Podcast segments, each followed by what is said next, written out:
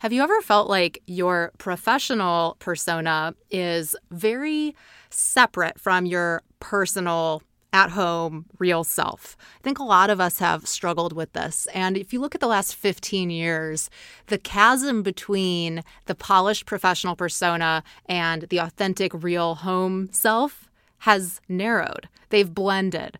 And you can thank social media in parts for this, but I was thinking in particular about the separation between the personal and the professional and is there any separation left? I mean, it's it's dwindling at this point.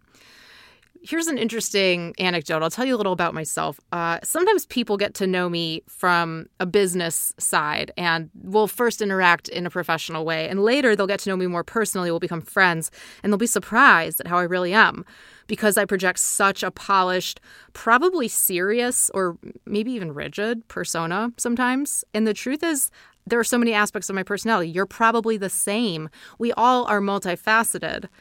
And I'm not saying that in our professional dealings we should become our complete, unadulterated, just at home casual selves because there, there is a difference between the personal and the professional. Like there is a decorum and a level of just behavior and things that you do in a professional setting that you don't do when you're at a bar with your friends. I mean, these are different scenarios. They have different scripts and we have scripts for different moments in life for a reason. They allow us to organize things, to know what to expect, etc.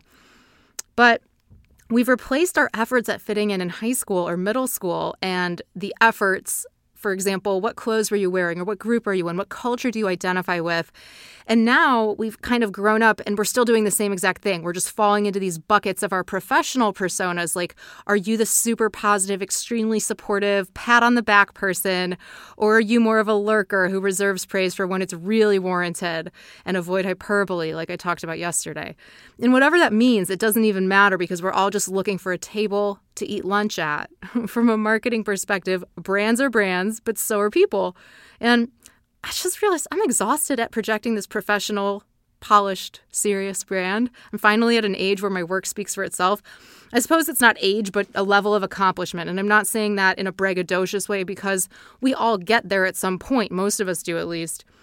I saw a tweet from Daniel Crosby today which kind of relates to all this. Here's what he said quote, social niceties keep the holders of truth about our behavior, others, from helping us to grow. Let's get weird to get better. End quote. I like this. I like the idea of being honest about how we feel about business. On that note, signing off from Austin, which is fighting tech and Elon Musk and the Californians to keep itself weird, but I'm all for the overflow kids joining our little cafeteria. Thank